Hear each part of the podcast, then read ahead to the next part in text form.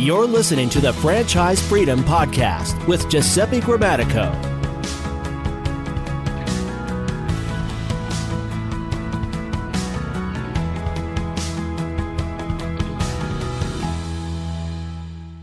Welcome to the Franchise Freedom Podcast. I'm your host, Giuseppe Grammatico, your franchise guide. Uh, we created the show to help corporate executives experience time and financial freedom via franchising. So excited uh, for you to join us today.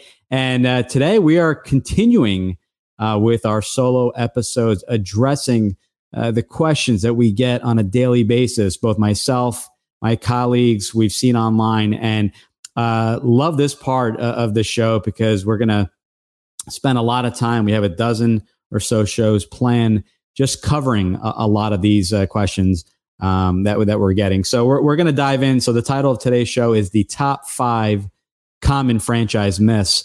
And um, when I have these conversations with people, especially on our first calls, they're like, wow, I didn't realize uh, that there was so much uh, more out there in franchising. Uh, now that I know that, I'd like to uh, or be open to exploring more. So, so, so really, the, the you know the the goal of today is just to kind of open up your your mind as to what is out there and and dispel some of these myths that uh, that we're hearing on a daily basis. So, diving in today, so one of the the top myths uh, that we hear, and this is this is de- definitely something we hear daily when people are are, are, telling us, you know, I want to look at a franchise, but I, I, you know, is there anything outside of food? So the top, or I would say the number one uh, myth that we're hearing is that franchising is all about food, and that's because people tend to see that, right? They see the big signs, they see the restaurants, maybe on their way to uh, work or on their way home, uh, driving. So uh, that is not the case. So that that is a myth. Uh, franchising, if you can think of a business, there's a franchise. Uh, Four thousand franchise uh, companies out there in the US alone, 70 plus industries, and in all investment levels. There are, you know, your traditional food, brick and mortar in a physical location. And then we go in the complete opposite end. And there are franchises around business coaching, around helping small business owners reduce their expenses. Um, completely different model, completely opposite of what you'll you'll see in fast food and, and in restaurants. Uh, pet waste removal.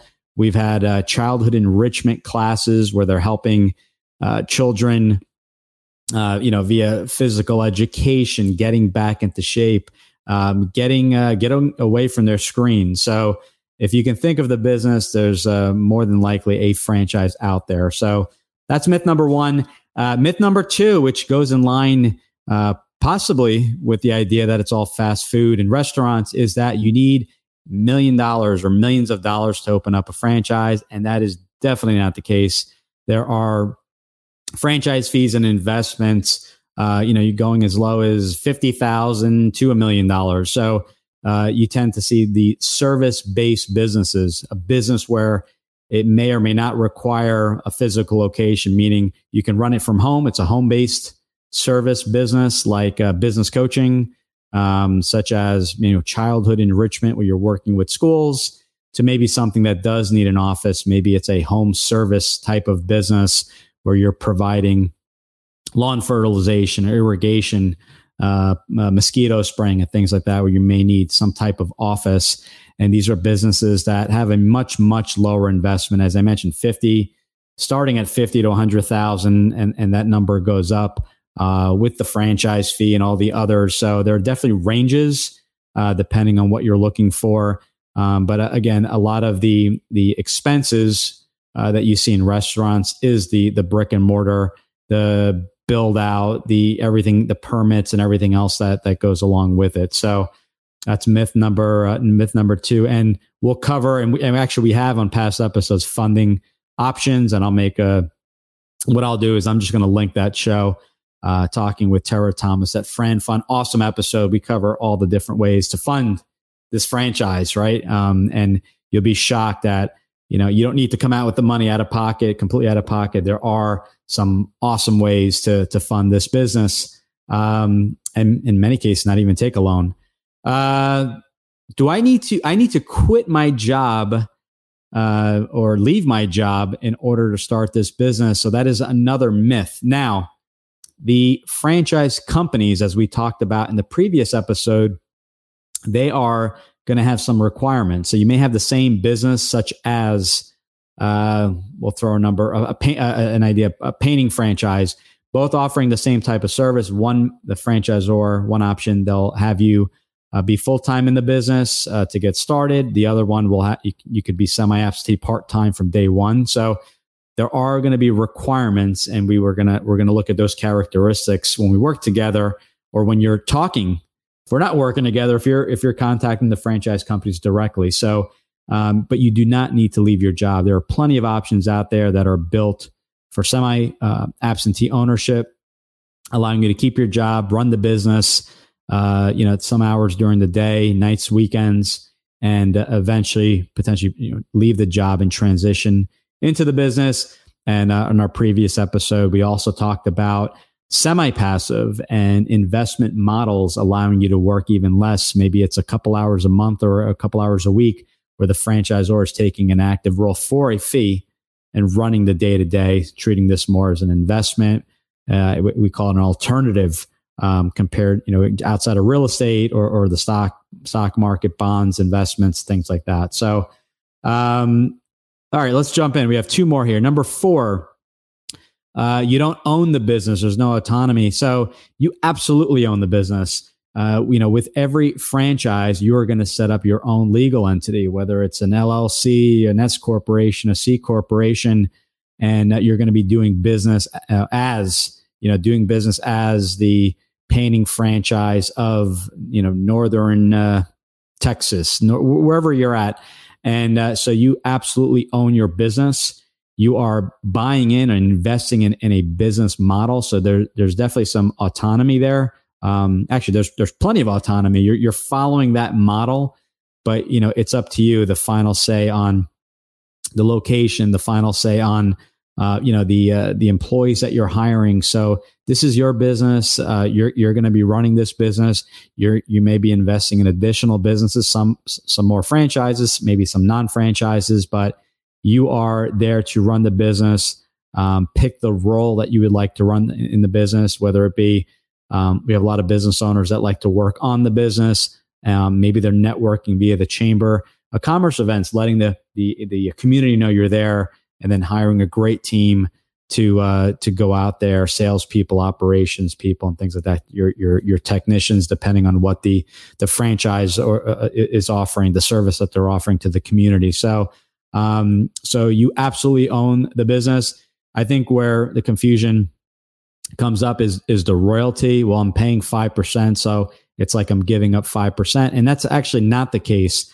Uh, the royalty you're getting in exchange support sometimes the the royalty is higher and it's it's kind of itemized or broken out by the different uh, things you're getting, such as a call center for a percentage or flat fee, uh, the online uh, online marketing. So uh, you obviously you're utilizing the franchisor, and it would cost you a lot more to to do it on your own. So uh, these are services you would pay for anyway. So it's not giving up a percentage of ownership. I want to be crystal clear there. Um, and uh, that that was a, a, concern I received from a from a family that was uh, exploring franchise ownership for the first time. And then, um, as far as the area of time, um, it takes uh, years or a year or more to open up a, a, business. It takes a year or years to to make money in a franchise. Uh, at the end of the day, uh, a brick and mortar business will take longer, and yes, it could take a year. Uh, so that that that part of it, you know, may or may not be a myth, depending on the area, depending if you're able to find contractors and negotiate a, a space with a landlord. When you get into your service businesses, um, you can you can um, sign that franchise agreement and be up and running potentially, depending on the brand, depending on um, you know if everything is in place, and as little as thirty to sixty, you know, kind of that area. I would say the the, the sweet spot is sixty to ninety days from signing that agreement and going immediately to to to, uh, to training. So um, it does not take years to open.